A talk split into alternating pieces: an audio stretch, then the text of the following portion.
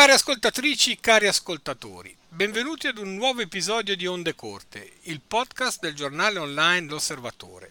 Al microfono vi salutano Amedeo Gasparini e Cleto Pescia. Oggi ci occuperemo del recente summit dei G20 in India e del cinquantesimo anniversario del golpe di Pinochet in Cile.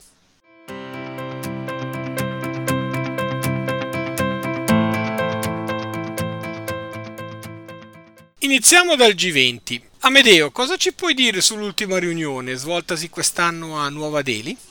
Dunque, iniziamo dal G20. Il G20 è la riunione, un forum di leader dei paesi industrializzati, comprende anche i governatori delle banche centrali, insomma figure di alto, alto spicco, uh, comprende l'Unione Europea, il G7, i BRICS, eccetera, che ogni anno si eh, raduna. Quest'anno hai detto era giustamente a, a Nuova Delhi, eh, in India, e si è eh,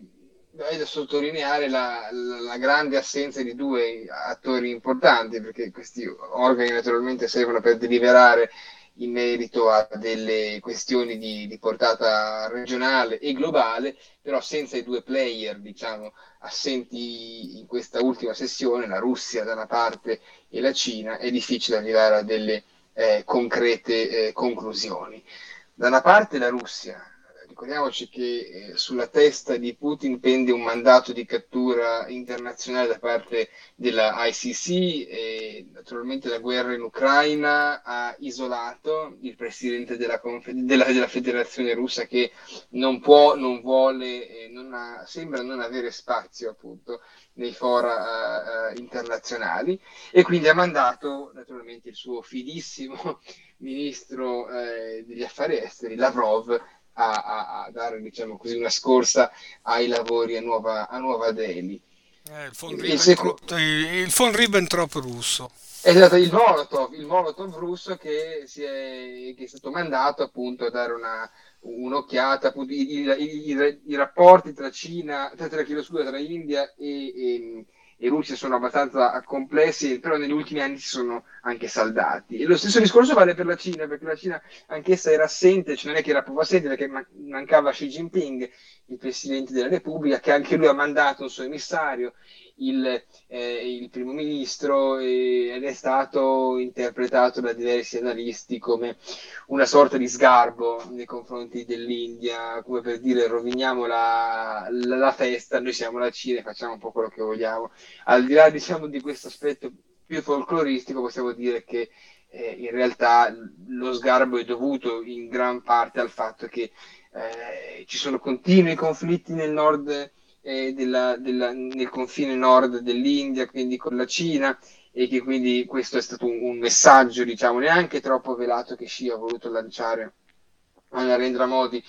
Eh, altri analisti invece dicono eh, che Xi invece voleva prendere semplicemente del tempo per un vertice che avrà con il presidente americano, il presidente statunitense Biden in, in novembre.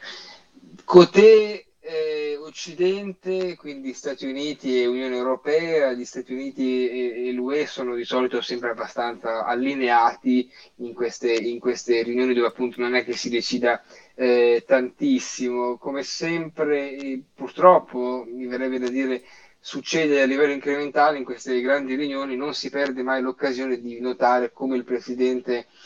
eh, Biden sia infiacchito, indebolito, ci sono state numerose eh, gaffe, diciamo, anche in, durante le conferenze stampe, della conferenza stampa, eccetera. Eh, per quello che riguarda l'Italia, possiamo dire che sul tavolo, parte ovviamente del G7 e quindi del G20, c'era sul tavolo la questione della via della seta, dalla quale il governo Meloni intenderebbe ritirarsi adesso con tutto il tatto e la tattica del, del, del, del caso. Eh, durante la riunione sono naturalmente state ribadite diverse, diverse, questioni, non è che non succede niente in, questi, in questo forum, eh, però insomma diciamo che il grosso delle decisioni viene preso anche a livello dei singoli stati e più su base diciamo così bilaterale. Una delle cose che è stata ricordata è la sovranità dei paesi, no? eh, in ossequio alla, alla Carta dell'ONU, delle Nazioni Unite, si è sottolineato eh, l'inammissibilità dell'uso delle, delle armi nucleari, anche qua molto molto molto generico. Ma allora, cosa è stato deliberato nella dichiarazione finale? Ma ancora appunto sempre molto generico, cioè appunto il, si, si, condanna naturalmente, noi condanniamo l'uso della forza, ma non viene citata ad esempio la Russia, ovviamente non stiamo eh, a raccontarcela su, il problema è questo. L'anno scorso il G20, tanto il G20 l'anno scorso era Bali ed era in novembre, adesso siamo in, siamo in settembre, e durante il G20, di, il G20 di, di Bali dell'anno scorso erano i momenti in cui si pensava davvero che ci sarebbe stata una, una, una, un'escalation del conflitto perché erano i giorni in cui um, al confine con la Polonia in Polonia arrivarono delle, eh, dei resti, degli scarti, delle bombe che dovevano, vennero ammazzati mi sembra un paio di contadini e però alla fine si scoprì che non erano, non erano russi. Quindi all'epoca dieci mesi fa il conflitto era, era era altissimo no? e si, si, si, pensava appunto a un'escalation eh, drammatica. Oggi, oggi, oggi, non è così, però appunto la Russia, non, che, che, era uno dei grandi assenti, Putin era uno dei grandi assenti, non è stata, non è stata citata, si condanna l'uso della forza. Poi se mi chiedi cos'è che altre deliberazioni, naturalmente sempre in questioni che attengono all'Ucraina, eh, c'è un auspicio generale rispetto all'applicazione dell'accordo sul transito dei, dei, dei cereali e dei prodotti cerealicoli nel Mar Nero, che ovviamente il Cremlino ha sospeso a, a, principio di questa estate, si auspica appunto ancora formula molto generica un, un accordo che comunque senza accordo non... Eh, ci sono dei grandissimi scompensi a livello, a livello, a livello internazionale, specialmente, anche, eh, specialmente in Africa. E, ehm, una critica che è stata sollevata è certamente la questione climatica. Come spesso succede in, questi, in queste riunioni, si fa, si, si, si, dice qualcosa sul clima, si cerca di trovare di fare anche dei, di stabilire degli standard, delle misure, degli impegni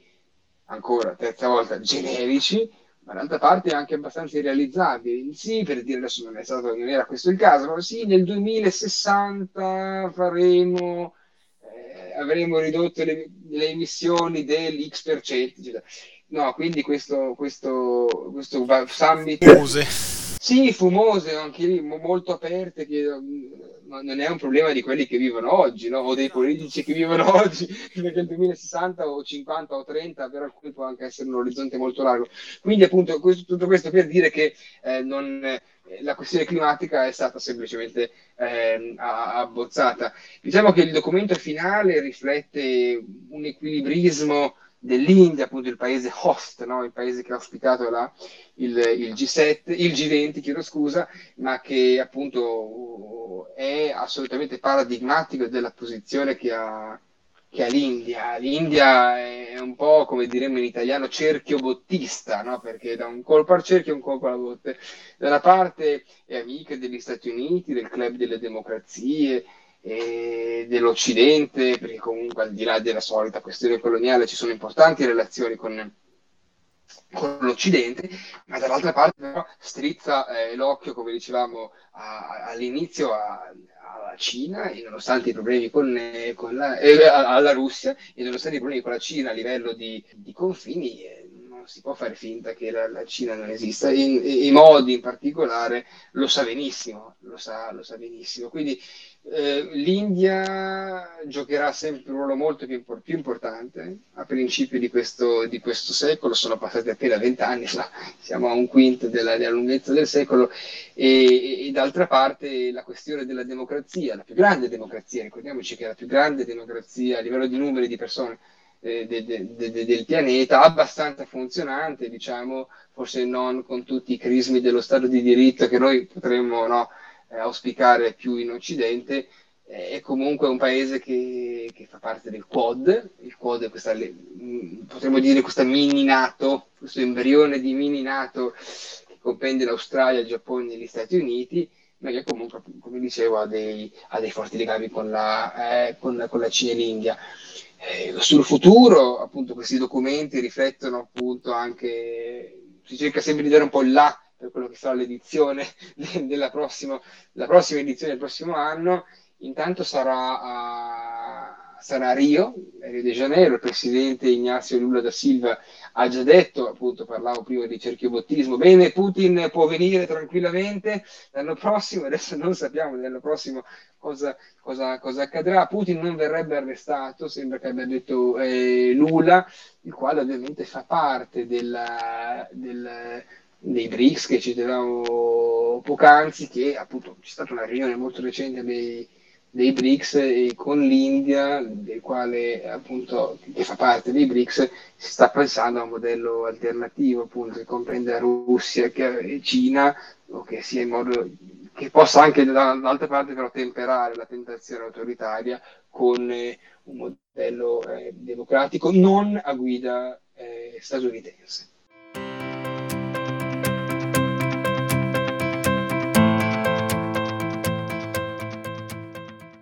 L'11 settembre della mia generazione è quello del 2001, in cui avvennero gli attacchi terroristici alle torri gemelle di New York e al Pentagono a Washington. Ma esiste anche un altro 11 settembre, quello del 1973, in cui in Cile prese il potere Augusto Pinochet. In effetti l'11 settembre del 2001 ha un po' oscurato degli ultimi vent'anni, soprattutto quando si è iniziato a fare una riflessione approfondita. Un altro 11 settembre, come ben dicevi, che era quello del 1973. Siamo in un, XX secolo, un secolo molto politico e anche i fatti di cui stiamo per parlare erano molto, molto politici. La, il, la fine di Salvador Allende e la presa del potere eh, di Augusto Pinochet certamente sono, scolpiti, sono eventi scolpiti nella memoria di, di molte persone. Intanto vorrei però contestualizzare tutto all'interno della, della questione della guerra fredda, in cui ogni area di influenza era assolutamente vitale per gli schieramenti a Washington e a Mosca. Dunque non sorprendeva più di tanto che si susseguissero dei colpi, ora in zone eh, diciamo asiatiche, per quello che riguardava la eh, l'Unione Sovietica e però anche in zone latinoamericane per quello che riguardava eh, gli Stati Uniti, è il caso del Paraguay, del Brasile, dell'Uruguay e dell'Argentina, in cui la CIA eh, ormai acclarato storicamente ebbe dei ruoli di primissimo piano. E li ebbe anche durante la eh, le questioni che, le vicende che portarono appunto all'11 settembre del, del 73, l'assalto al Palazzo della Moneta, eh, Allende eh, che si suicida e alla fine la presa al, del potere a, della, giunta, della, giunta, militare. No? Uh, Allende era un marxista, questo era assolutamente intollerabile per gli Stati Uniti. C'è da dire una cosa, che era un marxista che era arrivato al potere in maniera democratica, cioè laddove non solo dalla sinistra ma anche a destra, si arriva al potere eh, da una posizione estremista eh, tramite golpe o tramite pressioni, eccetera. Qui il caso invece fu che fu in maniera democratica. Salvatore Allende non ebbe però la forza eh, di, di, andare avanti con molte riforme, c'è anche degli, degli errori. Fu una rivoluzione quella che ci fu in, in Cile e secondo alcuni cedette anche alle pressioni degli estremisti della sua eh, coalizione. I problemi dal punto di vista di Washington erano, al di là della politica, eh, un governo marxista, era proprio il fatto che l'economia cilena stava andando eh, malissimo e quindi ovviamente la CIA, anche il governo allora, eh, non vide di cattivo occhio appunto la, la presa del potere dei, dei, militari che vennero appunto agevolati, se vogliamo, dalla, dalla, da, dall'intervento, dalla long americana. Per quel che concerne l'atteggiamento della Svizzera, il DODIS, eh, l'archivio dei documenti diplomatici svizzeri,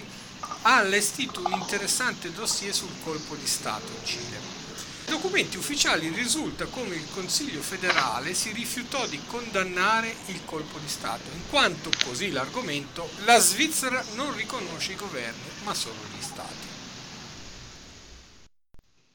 il regime di Pinochet, che era figlio di un funzionario di dogana, era un personaggio abbastanza anonimo e che era poco interessato alla politica. Instaurò un governo brutale, arresti, emigrati, i famosi desaparecidos, ma anche le esecuzioni, i rapimenti, torture, le famose carovane della, della morte, tutto anche supervisionato, diciamo così, da quella che potremmo definire una sorta di, di Gestapo nera eh, del Sud America, che era appunto la, la, la, la DINA. Eh, eh, Pinochet fu assolutamente spietato e brutale, naturalmente fu anche un cattolico praticante, però questo assolutamente non era come dire, in contraddizione rispetto alla, alla sua eh, postura di dittatore, non era l'unico, pensiamo a Salazar in Portogallo e a, qualche anno prima anche a Franco eh, in Spagna. Naturalmente quando sei dittatore di un paese si può disporre come si vuole delle istituzioni che poi vengono svuotate di ogni, di ogni significato e, e Pinochet ovviamente varò, varò il cambio di, di Costituzione che poi è stato approvato in un referendum proprio l'11 settembre del 1980 e che tuttora le poche notizie che ci arrivano in Occidente dal Cile, nei portali mainstream, è proprio il fatto che molti eh, che avversano naturalmente gli eredi di Pinochet, il fatto che vogliono cambiare questa Costituzione, no? il, il, il, dibattito attorno a questa Costituzione è vivo, è vivissimo eh, tuttora e si dice che non possiamo avere ancora 40, 43, 45 anni dopo eh, una, una, una, una, Costituzione fatta da, eh, da questo direttore Pinochet. E quindi ovviamente Pinochet viene anche eh, piano piano eh, integrato all'interno del sistema globale, non fu assolutamente eh, sgranito negli Stati Uniti che tuttavia con il prosciugarsi, diciamo così, e il finire della guerra fredda lo, lo iniziarono a non a osteggiare ma quasi a dimenticare, non era quello il focus dell'amministrazione Reagan se vogliamo. Si arrivò al magico 1989 quando poi ci furono le, le, le, le elezioni libere perché Pinochet indusse, indisse che scusa, un, un referendum sulla sua persona nell'88 e poi dopo si accompagnò alla, alla, alla democrazia e la democrazia arrivò nelle elezioni che poi vennero consacrati nel marzo del 1990. Quello che possiamo dire oggi è che al di là delle, storici, è giusto o sbagliato che sia, la figura di Allende rimane assolutamente controversa, come del resto è controversa e paradossale è anche quella di, eh, di, di Pinochet. Diciamo che i due rimangono assolutamente, assolutamente divisivi anche in recenti consultazioni elettorali, eh, diciamo gli eredi de, del sistema Pinochet appunto sono sempre molto vocali nel difendere crimini contro l'umanità che vennero compiuti allora. Per ritornare però all'inizio, all'11 settembre del 1973, è chiaro che quando poi si, eh, eh, si assiste a degli eventi di questo, di questo genere, specialmente quando poi fu Allende guidato da un meccanismo democratico, non si può che eh, appunto condannare qualsiasi omicidio di, di, di, di qualsiasi fazione politica.